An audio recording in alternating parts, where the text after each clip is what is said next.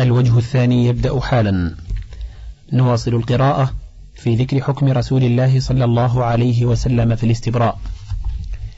والذين ألحقوا أم الولد بالزوجة رأوا أن الشبه الذي بين أم الولد وبين الزوجة أقوى من الشبه الذي بينها وبين الأمة من جهة أنها بالموت صارت حرة فلزمتها العدة مع حريتها بخلاف الأمة.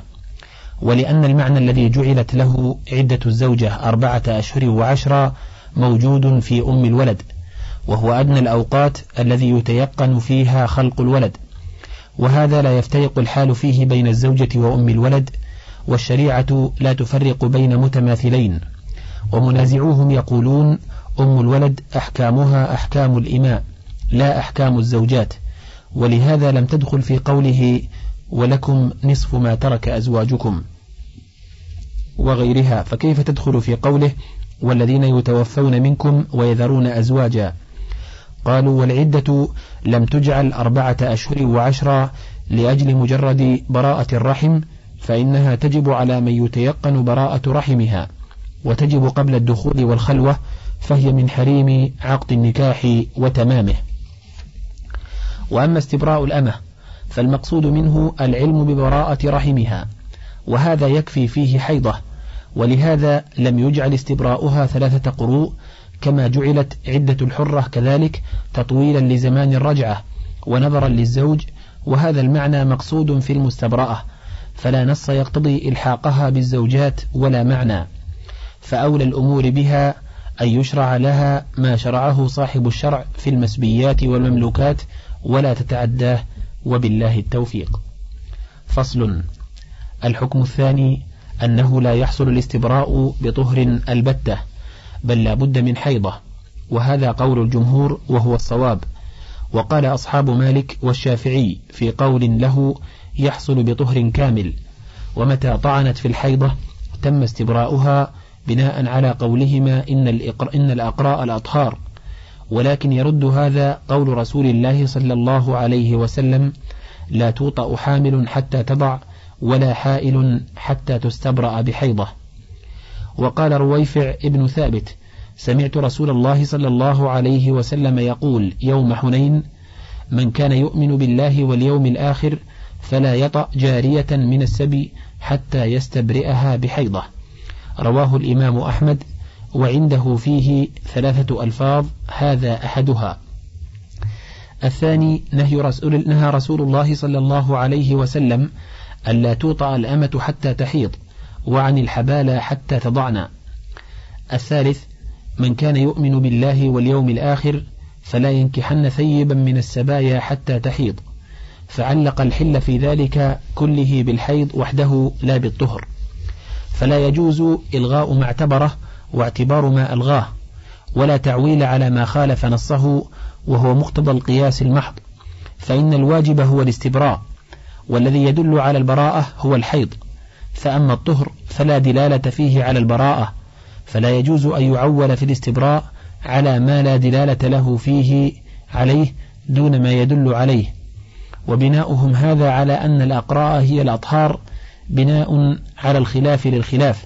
وليس بحجة ولا شبهة. ثم لم يمكنهم بناءها بناء هذا على ذاك حتى خالفوه فجعلوا الطهر الذي طلقها فيه قرأ ولم يجعلوه طهر المستبرأة التي تجدد عليها الملك فيه أو مات سيدها فيه قرأ. وحتى خالفوا الحديث أيضا كما تبين وحتى خالفوا المعنى كما بيناه ولم يمكنهم هذا البناء إلا بعد هذه الأنواع الثلاثة من المخالفة. وغاية ما قالوا أن بعض الحيضة المقترن بالطهر يدل على البراءة فيقال لهم فيكون الاعتماد عليهم حينئذ على بعض الحيضة وليس ذلك قرأ عند أحد. فإن قالوا هو اعتماد على بعض حيضة وطهر قلنا هذا قول ثالث في مسمى القروء ولا يعرف وهو أن تكون حقيقته مركبة من حيض وطهر. فإن قالوا بل هو اسم للطهر بشرط الحيض فإذا انتفى الشرط انتفى المشروط. قلنا هذا إنما يمكن لو علق الشارع الاستبراء بقرء فأما مع تصريحه على التعليق بحيضة فلا. فصل. الحكم الثالث أنه لا يحصل ببعض حيضة في يد المشتري اكتفاء بها. قال صاحب الجواهر فإن بيعت الأمة في آخر أيام حيضها. لم يكن ما بقي من أيام حيضها استبراء لها من غير خلاف وإن بيعت وهي في أول حيضتها فالمشهور من المذهب أن ذلك يكون استبراء لها. وقد احتج من نازع مالكا بهذا الحديث فإنه علق الحل بحيضة فلا بد من تمامها ولا دليل فيه على بطلان قوله فإنه لا بد من الحيضة بالاتفاق. ولكن النزاع في أمر آخر وهو أنه هل يشترط أن يكون جميع الحيضة وهي في ملكه أو يكفي أن يكون معظمها في ملكه؟ فهذا لا ينفيه الحديث ولا يثبته. ولكن لمنازعيه أن يقولوا لما اتفقنا على أنه لا يكفي أن يكون بعضها في ملك المشتري وبعضها في ملك البائع إذا كان أكثرها عند البائع علم أن الحيضة المعتبرة أن تكون وهي عند المشتري. ولهذا لو حاضت عند البائع لم يكن ذلك كافيا في الاستبراء. ومن قال بقول مالك يجيب عن هذا بأنها إذا حاضت قبل البيع وهي مودعة عند المشتري ثم باعها عقيب الحيضة ولم تخرج من بيته اكتفي بتلك الحيضة ولم يجب على المشتري استبراء ثان وهذا أحد القولين في مذهب مالك كما تقدم. فهو يجوز أن يكون الاستبراء واقعا قبل البيع في صور منها هذه ومنها إذا وضعت للاستبراء عند ثالث فاستبرأها ثم بيعت بعده. قال في الجواهر ولا يجزئ الاستبراء قبل البيع إلا في حالات منها أن تكون تحت يده للاستبراء أو بالوديعة فتحيض عنده ثم يشتريها حينئذ أو بعد أيام وهي لا تخرج ولا يدخل عليها سيدها. ومنها أن يشتريها ممن هو ساكن معه من زوجته أو ولد له صغير في عياله وقد حاضت. فابن قاسم يقول إن كانت لا تخرج أجزأه ذلك. وقال أشهب إن كانت معه في دار وهو الذاب عنها والناظر في أمرها فهو استبراء سواء كانت تخرج أو لا تخرج. ومنها إذا كان سيدها غائبا فحين قدم استبرأها قبل أن تخرج أو خرجت وهي حائض فاشتراها منه قبل أن تطهر. ومنها الشريك يشتري نصيب شريكه من الجارية وهي تحت يد المشتري منهما وقد حاضت في يده وقد تقدمت هذه المسائل. فهذه وما في معناها تضمنت الاستبراء قبل البيع واكتفى به مالك عن استبراء ثان. فإن قيل فكيف يجتمع قوله هذا وقوله إن الحيضة إذا وجد معظمها عند البائع لم يكن استبراء. قيل لا تناقض بينهما وهذه لها موضع وهذه لها موضع. فكل موضع يحتاج فيه المشتري إلى استبراء مستقل لا يجزئ إلا حيضة لم يوجد معظمها عند البائع. وكل موضع لا يحتاج فيه إلى استبراء مستقل لا يحتاج فيه إلى حيضة ولا بعضها. ولا اعتبار بالاستبراء قبل البيع كهذه الصور ونحوها. فصل. الحكم الرابع أنها إذا كانت حاملا فاستبراؤها بوضع الحمل. وهذا كما أنه حكم النص فهو مجمع عليه بين الأمة. فصل. الحكم الخامس أنه لا يجوز وطئها قبل وضع حملها أي أي حمل كان سواء كان يلحق بالواطئ كحمل الزوجة والمملوكة والموطوءة بشبهة أو لا يلحق به كحمل الزانية فلا فلا يحل وطء حامل من غير الواطئ البتة كما صرح به النص. وكذلك قوله صلى الله عليه وسلم من كان يؤمن بالله واليوم الآخر فلا يسقي ماءه زرع غيره وهذا يعم الزرع الطيب والخبيث ولأنه صيانة ماء الواطئ عن الماء الخبيث حتى لا يختلط به أولى من صيانته عن الماء الطيب. ولأن حمل الزاني وإن كان لا حرمة له ولا لمائه فحمل هذا الواطئ وماؤه محترم فلا يجوز له خلطه بغيره. ولأن هذا مخالف لسنة الله في تمييز الخبيث من الطيب وتخليصه منه وإلحاق كل قسم بمجانسه ومشاكله. والذي يقضي منه العجب تجويز من جوز من الفقهاء الأربعة العقد على الزانية قبل استبرائها ووطئها عقيب العقد فتكون الليلة عند الزاني وقد علقت منه والليلة التي تليها فراشا للزوج. ومن تأمل كمال هذه الشريعة علم أنها تأبى ذلك كل الإباء وتمنع منه كل المنع. ومن محاسن مذهب الإمام أحمد أن حرم نكاحها بالكلية حتى تتوب ويرتفع عنها اسم الزانية والبغي والفاجرة. فهو رحمه الله لا يجوز أن يكون الرجل زوج بغي ومنازعوه يجوزون ذلك وهو أسعد منهم في هذه المسألة بالأدلة كلها من النصوص والآثار والمعاني والقياس والمصلحة والحكمة وتحريم ما رآه المسلمون قبيحا. والناس إذا بالغوا في سب الرجل صرحوا له بالزاي والقاف فكيف تجوز تجوز الشريعة مثل هذا؟ مع ما فيه من تعرضه لإفساد فراشه وتعليق أولاد, علي أولاد عليه من غيره وتعرضه للاسم المذموم عند جميع الأمم.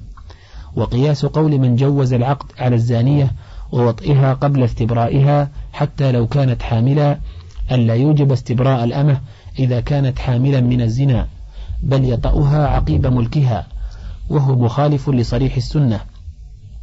فإن أوجب استبراءها نقض قوله بجواز وطئ الزانية قبل استبرائها وإن لم يوجب استبراءها خالف النصوص ولا ينفعه الفرق بينهما بأن الزوج لا استبراء عليه بخلاف السيد فإن الزوج إنما لم يجب عليه الاستبراء لأنه لم يعقد على معتدة ولا حامل من غيره بخلاف السيد. ثم إن الشارع إنما حرم الوطء بل العقد في العدة خشية إمكان الحمل. فيكون واطئا حاملا من غيره وساقيا ماءه لزرع غيره مع احتمال أن لا يكون كذلك فكيف إذا تحقق حملها؟ وغاية ما يقال إن ولد الزانية ليس لاحقا بالواطئ الأول فإن الولد للفراش وهذا لا يجوز إقدامه على خلط مائه ونسبه بغيره. وإن لم يلحق بالواطئ الأول فصيانة مائه ونسبه عن نسب لا يلحق بواضعه لصيانته عن نسب يلحق به. والمقصود أن الشرع حرم وطأ الأمة الحامل حتى تضع سواء كان حملها محرما أو غير محرم. وقد فرق النبي صلى الله عليه وسلم بين الرجل والمرأة التي تزوج بها فوجدها حبلا وجلدها الحد وقضى لها بالصداق. وهذا صريح في بطلان العقد على الحامل من الزنا.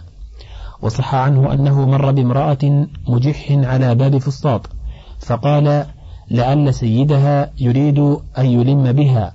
قالوا نعم. قال لقد هممت أن ألعنه لعنا يدخل معه قبره كيف يستخدمه وقد لا يحل له كيف يورثه وهو لا يحل له؟ فجعل سبب همه بلعنته وطأه للأمة الحامل ولم يستفصل عن حملها هل هو لاحق بالواطئ أم غير لاحق به؟ وقوله كيف يستخدمه وهو لا يحل له أي كيف يجعله عبدا له يستخدمه وذلك لا يحل. فإن ماء هذا الواطئ يزيد في خلق الحمل فيكون بعضه منه. قال الإمام أحمد يزيد وطئه في سمعه وبصره. وقوله كيف يورثه وهو لا يحل له سمعت شيخ الإسلام ابن تيمية يقول فيه أي كيف يجعله تركة موروثة عنه فإنه يعتقده عبده فيجعله تركة تورث عنه ولا يحل له ذلك لأن ماءه زاد في خلقه ففيه جزء منه. وقال غيره المعنى كيف يورثه على أنه ابنه ولا يحل له ذلك لأن الحمل من غيره وهو بوطئه يريد أن يجعله منه فيورثه ماله وهذا يرده أول الحديث وهو قوله كيف يستعبده أي كيف يجعله عبده. وهذا إنما يدل على المعنى الأول وعلى القولين فهو صريح في تحريم وطئ الحامل من غيره سواء كان الحمل من زنا أو من غيره. وأن فاعل ذلك جدير باللعن بل قد صرح جماعة من الفقهاء من أصحاب أحمد وغيرهم بأن الرجل إذا ملك زوجته الأمة لم يطأها حتى يستبرئها خشية أن تكون حاملا منه في صلب النكاح فيكون على ولده الولاء لموالي أمه بخلاف ما علقت به في ملكه فإنه لا ولاء عليه وهذا كله احتياط لولده. هل هو صريح الحرية لا ولاء عليه أو عليه ولاء؟ فكيف إذا كانت حاملا من غيره؟ فصل. الحكم السادس استنبط من قوله لا توطأ حامل حتى تضع ولا حائل حتى تستبرأ بحيضة. أن الحامل لا تحيض وأن ما تراه من الدم يكون دم فساد بمنزلة الاستحاضة. تصوم وتصلي وتطوف بالبيت وتقرأ القرآن. وهذه مسألة اختلف فيها الفقهاء. فذهب عطاء والحسن وعكرمة ومكحول وجابر بن زيد ومحمد بن المنكدر والشعبي والنفعي والحكم وحماد والزهري وأبو حنيفة وأصحابه والأوزاعي وأبو عبيد وأبو ثور وابن المنذر والإمام أحمد في المشهور من مذهبه والشافعي في أحد قوليه إلى أنه ليس دم حيض. وقال قتادة وربيعة ومالك والليث بن سعد وعبد الرحمن ابن مهدي وإسحاق بن راهويه إنه دم حيض وقد ذكره البيهقي في سننه وقال إسحاق بن راهويه قال لي أحمد بن حنبل ما تقول في الحامل ترى الدم فقلت تصلي. واحتججت بخبر عطاء عن عائشة رضي الله عنها. قال فقال أحمد بن حنبل أين أنت عن خبر المدنيين؟ خبر أم علقمة مولاة عائشة رضي الله عنها. فإنه أصح. قال إسحاق فرجعت إلى قول أحمد وهو كالتصريح من أحمد بأن دم الحامل دم حيض وهو الذي فهمه إسحاق عنه والخبر الذي أشار إليه أحمد وهو ما رويناه من طريق البيهقي أخبرنا الحاكم حدثنا أبو بكر بن إسحاق حدثنا أحمد بن إبراهيم حدثنا ابن بكير حدثنا الليث عن بكير بن عبد الله عن أم علقمة مولاة عائشة أن عائشة رضي الله عنها سئلت عن الحامل ترى الدم فقالت لا تصلي قال البيهقي ورويناه عن أنس بن مالك رضي الله عنه. وروينا عن عمر بن الخطاب ما يدل على ذلك. وروينا عن عائشة رضي الله عنها أنها أنشدت لرسول الله صلى الله عليه وسلم بيت أبي كبير الهذلي ومبرأ من كل غبر حيضة وفساد مرضعة وداء مغيل. قال وفي هذا دليل على ابتداء الحمل في حال الحيض حيث لم ينكر الشعر. قال وروينا عن مطر عن عطاء عن عائشة رضي الله عنها أنها قالت الحبلى لا تحيض إذا رأت الدم صلت. قال وكان يحيى القطان ينكر هذه الرواية ويضعف رواية ابن أبي ليلى ومطر عن عطاء. قال وروى محمد بن راشد عن سليمان بن موسى عن عطاء عن عائشة رضي الله عنها نحو رواية مطر. فإن كانت محفوظة فيشبه أن تكون عائشة كانت تراها لا تحيض ثم كانت تراها تحيض فرجعت إلى ما رواه المدنيون والله أعلم. قال المانعون من كون دم الحامل دم حيض. قد قسم النبي صلى الله عليه وسلم الإماء قسمين حاملا وجعل عدتها وضع الحمل وحائلا فجعل عدتها حيضة فكانت الحيضة علما علما على براءة رحمها. فلو كان الحيض يجامع الحمل لما كانت الحيضة علما على عدمه. قالوا ولذلك جعل عدة المطلقة ثلاثة أقراء ليكون دليلا على عدم حملها. فلو جامع الحمل الحيض لم يكن دليلا على عدمه. قالوا وقد ثبت في الصحيح أن النبي صلى الله عليه وسلم قال لعمر بن الخطاب رضي الله عنه حين طلق ابنه امرأته وهي حائض مره فليراجعها ثم ليمسكها حتى تطهر ثم تحيض ثم تطهر ثم إن شاء أمسكها بعد وإن شاء طلق قبل أن يمس. فتلك العدة التي أمر الله أن تطلق لها النساء. ووجه الاستدلال بها أن طلاق الحامل ليس ببدعة في زمن الدم وغيره إجماعا. فلو كانت تحيض لكان طلاقها فيه وفي طهرها بعد المسيس بدعة عملا بعموم الخبر. قالوا وروى مسلم في صحيحه من حديث ابن عمر أيضا مره فليراجعها ثم ليطلقها طاهرا أو حاملا. وهذا يدل على أن ما تراه من الدم لا يكون حيضا. فإنه جعل الطلاق في وقته نظير الطلاق في وقت الطهر سواء. فلو كان ما تراه من الدم حيضا لكان لها حالان حال طهر وحال حيض. ولم يجز طلاقها في حال حيضها فإنه يكون بدعة. قالوا وقد روى أحمد في مسنده من حديث رويفع عن النبي صلى الله عليه وسلم قال لا يحل لأحد أن يسقي ماءه زرع غيره ولا يقع على أمة حتى تحيض أو يتبين حملها. فجعل وجود الحيض علما على براءة الرحم من الحمل قالوا وقد روي عن علي أنه قال إن الله رفع الحيض عن الحبلى وجعل الدم مما تغيض الأرحام. وقال ابن عباس رضي الله عنه إن الله رفع الحيض عن الحبلى وجعل الدم رزقا للولد رواهما أبو حفص ابن شاهين. قالوا وروى الأثرم والدار قطني بإسنادهما عن عائشة رضي الله عنها في الحامل ترى الدم فقالت الحامل لا تحيض وتغتسل وتصلي. وقولها وتغتسل بطريق الندب لكونها مستحاضة. قالوا ولا يعرف عن غيرهم خلافهم. لكن عائشة قد ثبت عنها أنها قالت الحامل لا تصلي. وهذا محمول على ما تراه قريبا من الولادة باليومين ونحوهما وأنه نفاس جمعا بين قوليها. قالوا ولأنه دم لا تنقضي به العدة فلم يكن حيضا كالاستحاضة. وحديث عائشة رضي الله عنها يدل على أن الحائض قد تحبل ونحن نقول بذلك لكنه يقطع حيضها ويرفعه. قالوا ولأن الله سبحانه أجرى العادة بانقلاب دم الطمث لبنا غذاء للولد فالخارج وقت الحمل يكون غيره فهو دم فساد. قال المحيضون لا نزاع أن الحامل قد ترى الدم على عادتها لا سيما في أول حملها وإنما النزاع في حكم هذا الدم لا في وجوده.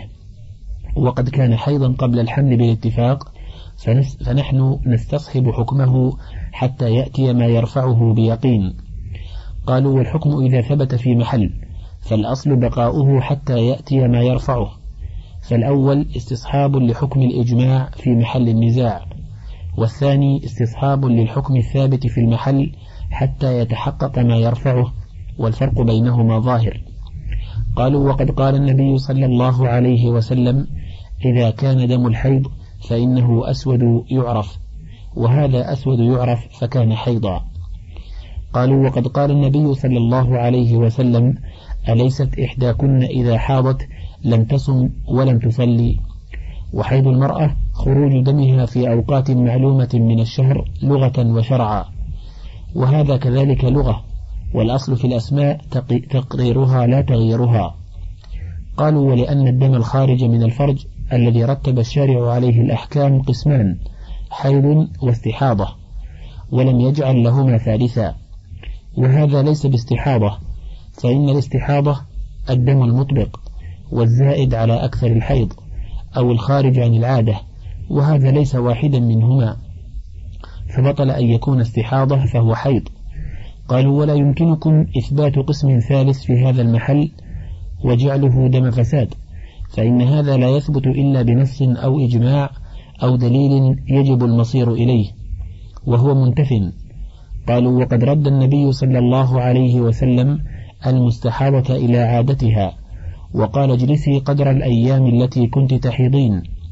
فدل على أن عادة النساء معتبرة في وصف الدم وحكمه فإذا جرى دم الحامل على عادتها المعتادة ووقتها من غير زيادة ولا نقصان ولا انتقال دلت عادتها على أنه حيض ووجب تحكيم عادتها وتقديمها على الفساد الخارج عن العبادة.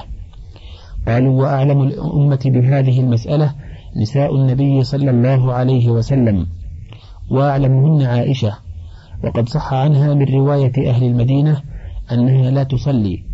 وقد شهد له الإمام أحمد بأنه أصح من الرواية الأخرى عنها. ولذلك رجع إليه إسحاق وأخبر أنه قول أحمد بن حنبل قالوا ولا تعرف صحة الآثار بخلاف ذلك عمن ذكرتم من الصحابة. ولو صحت فهي مسألة نزاع بين الصحابة ولا دليل يفصل.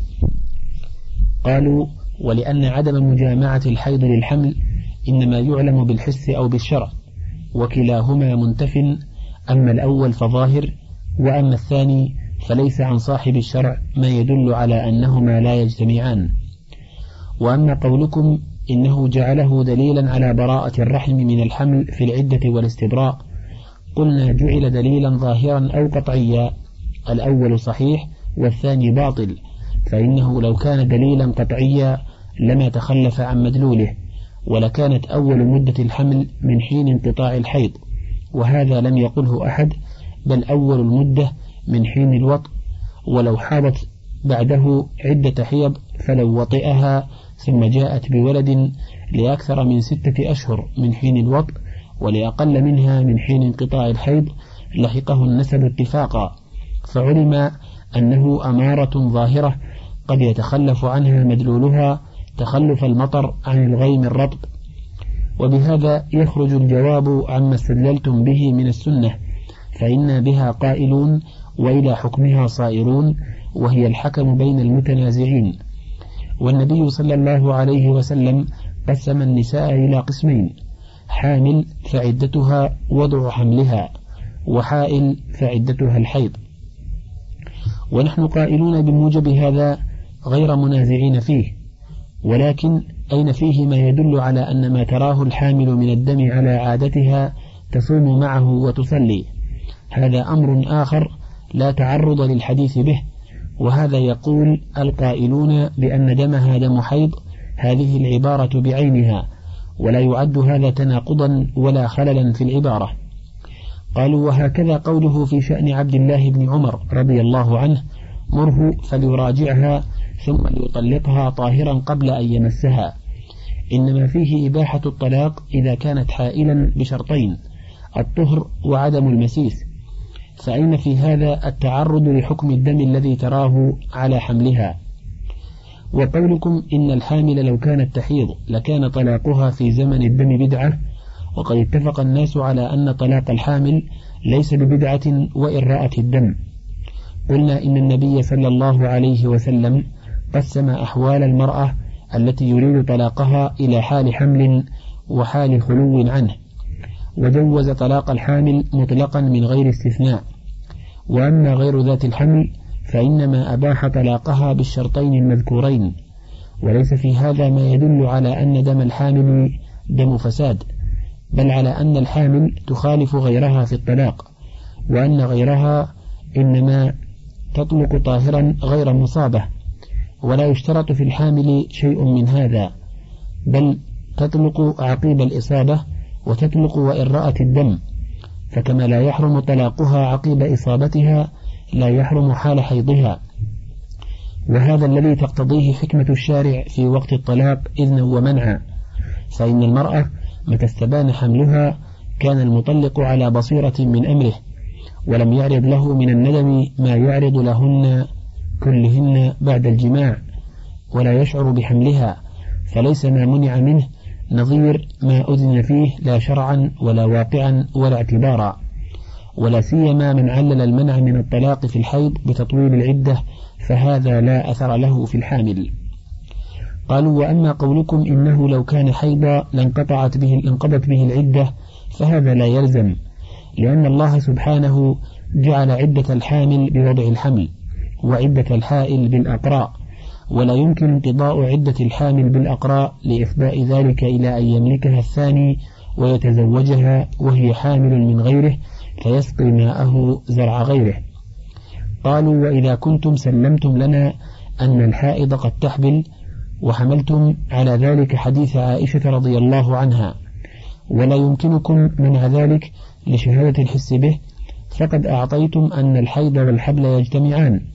فبطل استدلالكم من رأسه لأن مداره على أن الحيض لا يجامع الحبل. فإن قلتم نحن إنما جوزنا ورود الحمل على الحيض وكلامنا في عكسه وهو ورود الحيض على الحمل وبينهما فرق. قيل إذا كانا متنافيين لا يجتمعان فأي فرق بين ورود هذا على هذا وعكسه؟ وأما قولكم إن الله سبحانه أجرى العادة من قلاب دم الطمث لبنا يتغذى به الولد ولهذا لا تحيض المراضع قلنا وهذا من أكبر حجتنا عليكم فإن هذا الانقلاب والتغذية باللبن إنما يستحكم بعد الوضع وهو زمن سلطان اللبن وارتضاع المولود وقد أجرى الله العادة بأن المرضع لا تحيض. ومع هذا فلو رأت دما في وقت عادتها لحكم له بحكم الحيض بالاتفاق.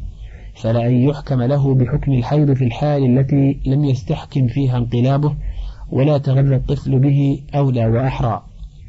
قالوا وهب أن هذا كما تقولون فهذا إنما يكون عند احتياج الطفل إلى التغذية باللبن وهذا بعد أن ينفخ فيه الروح فأما قبل ذلك فإنه لا ينقلب لبنا لعدم حاجة الحمل إليه.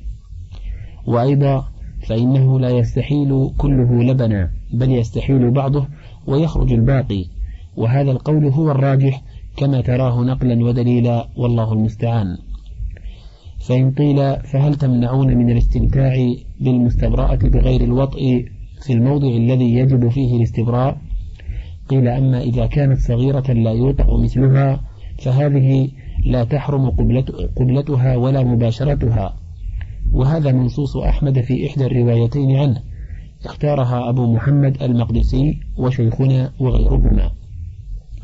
فإنه قال إن كانت صغيرة بأي شيء تستبرأ إذا كانت رضيعة.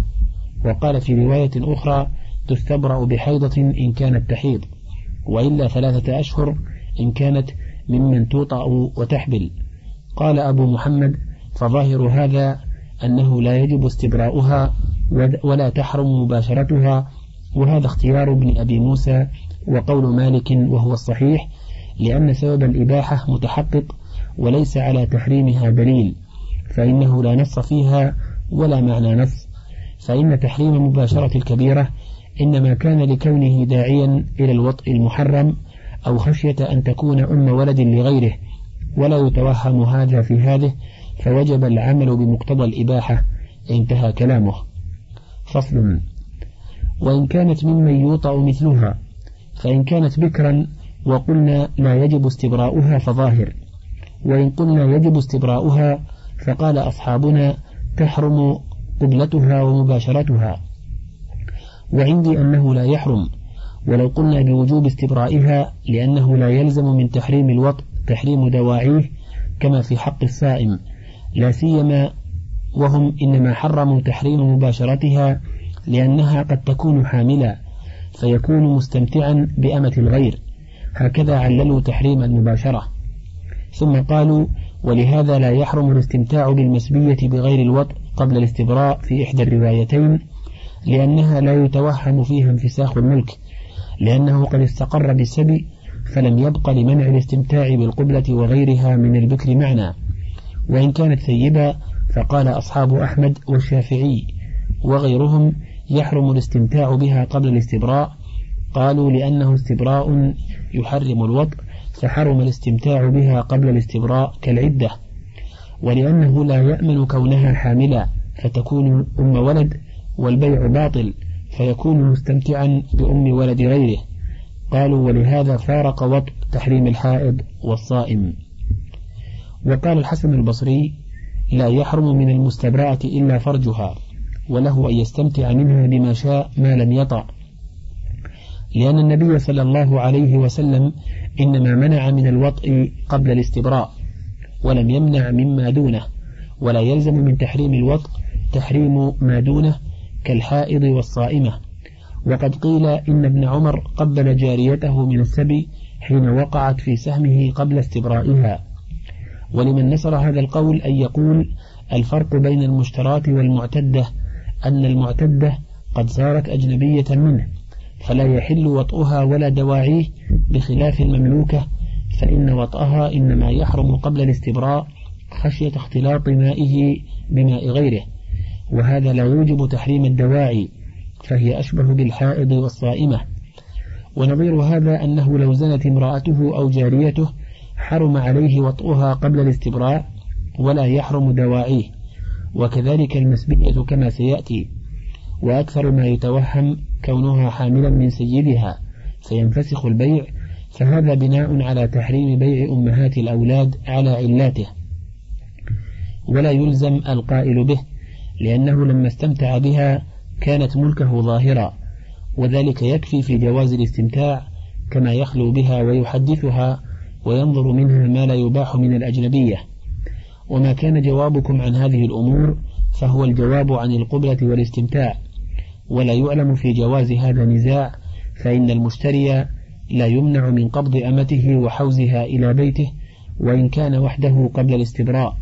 ولا يجب عليها أن تستر وجهها منه ولا يحرم عليه النظر إليها والخلوة بها والأكل معها واستخدامها والانتفاع بمنافعها وإن لم يجز له ذلك في ملك الغير. فصل. وإن كانت مسبية ففي جواز الاستمتاع بغير الوطء قولان للفقهاء وهما روايتان عن أحمد رحمه الله. إحداهما أنها كغير المسبية فيحرم الاستمتاع منها بما دون الفرج وهو ظاهر كلام الخراقي لأنه قال ومن ملك أمة لم يصبها ولم يقبلها حتى يستبرئها بعد تمام ملكه لها. والثانية لا يحرم وهو قول ابن عمر رضي الله عنه. والفرق بينها وبين المملوكة بغير السبي أن المسبية لا يتوهم فيها كونها أم ولد بل هي مملوكة له على كل حال بخلاف غيرها كما تقدم والله أعلم. فإن قيل فهل يكون أول مدة الاستبراء من حين البيع أو من حين القبض؟ قيل فيه قولان وهما وجهان في مذهب أحمد رحمه الله. أحدهما من حين البيع لأن الملك ينتقل به والثاني من حين القبض لأن القصد معرفة براءة رحمها من ماء البائع وغيره ولا يحصل ذلك مع كونها في يده وهذا على أصل الشافعي وأحمد. أما على أصل مالك فيكفي عنده الاستبراء قبل البيع في المواضع التي تقدمت. فإن قيل فإن كان البائع فإن كان في البيع خيار فمتى يكون ابتداء مدة الاستبراء؟ قيل هذا ينبني على الخلاف في انتقال الملك في مدة الخيار. فمن قال ينتقل فابتداء المدة عنده من حين البيع. ومن قال لا ينتقل فابتداؤها عنده من حين انقطاع الخيار. فإن قيل فما تقولون لو كان الخيار خيار عيب؟ قيل ابتداء المدة من حين البيع قولا واحدا لأن خيار العيب لا يمنع نقل الملك بغير خلاف والله أعلم. فصل. فإن قيل قد دلت السنة على استبراء الحامل بوضع الحمل وعلى استبراء الحائل بحيضة. فكيف سكتت عن استبراء الآيسة والتي لم تحض ولم تسكت عنهما في العدة؟ قيل لم تسكت عنهما بحمد الله بل بينتهما بطريق الإيماء والتنبيه. فإن الله سبحانه جعل عدة الحرة ثلاثة قروء ثم جعل عدة الآيسة والتي لم تحض ثلاثة أشهر. فعلم أنه سبحانه جعل في مقابلة كل قرء, كل قرء شهرا. ولهذا أجرى سبحانه عادته الغالبة في إمائه أن المرأة تحيض في كل شهر حيضة. وبينت السنة أن استبراء الأمة والحائض بحيضة فيكون الشهر قائما مقام الحيضة. وهذا إحدى الروايات عن أحمد وأحد قولي الشافعي وعن أحمد رواية ثانية أنها تستبرأ بثلاثة أشهر وهي المشهورة عنه وهو أحد قولي الشافعي. ووجه هذا القول ما احتج به أحمد في رواية أحمد بن قيس فإنه قال قلت لأبي عبد الله كيف جعلت ثلاثة أشهر مكان حيضة وإنما جعل الله سبحانه في القرآن مكان كل حيضة شهرا.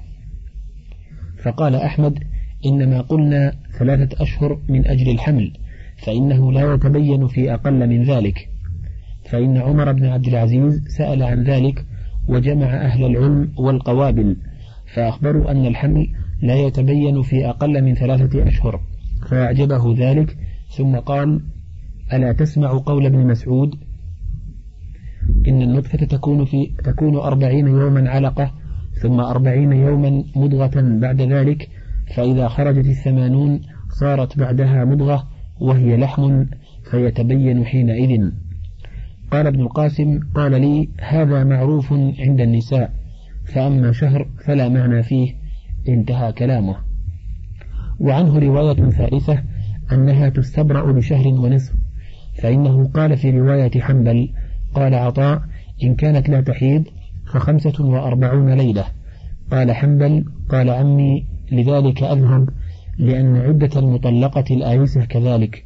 انتهى كلامه.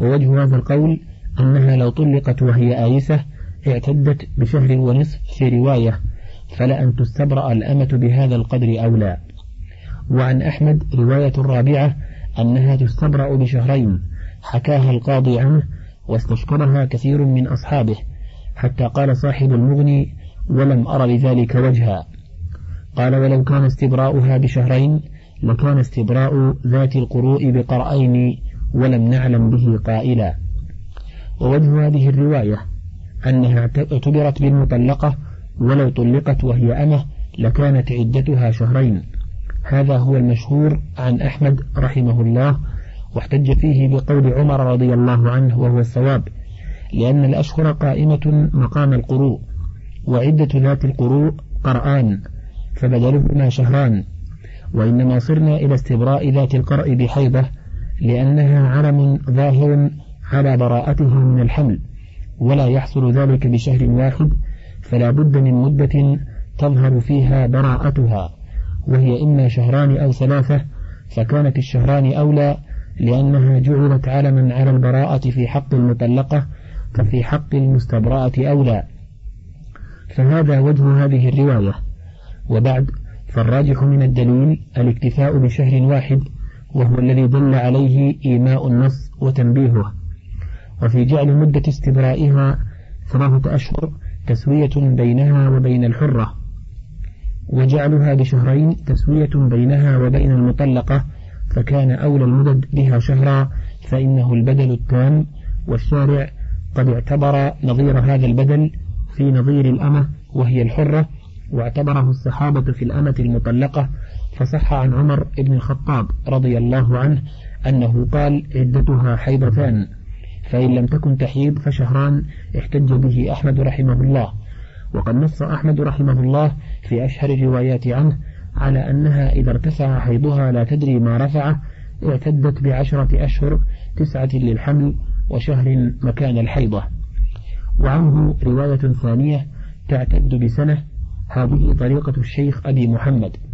قال وأحمدها هنا جعل مكان الحيضة شهرا لأن اعتبار تكرارها في الآيسة لتعلم براءتها من الحمل وقد علم براءتها منها هنا بمضي غالب مدته فجعل الشهر مكان الحيضة على وفق القياس.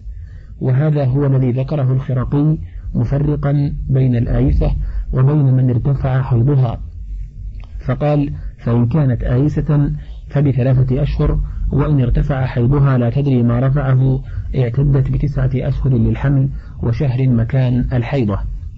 وأما الشيخ أبو البركات فجعل الخلاف في الذي ارتفع حيضها كالخلاف في الآيسة وجعل فيها الروايات الأربع بعد غالب مدة الحمل تسوية بينها وبين الآيسة فقال في محرره والآيسة والصغيرة بمضي شهر وعنه بمضي ثلاثة أشهر وعنه شهرين وعنه شهر ونصف وإن ارتفع حيضها لا تدري ما رفعه فبذلك بعد تسعة أشهر. انتهى الشريط التاسع والخمسون من كتاب زاد المعاد وله بقية على الشريط الستين.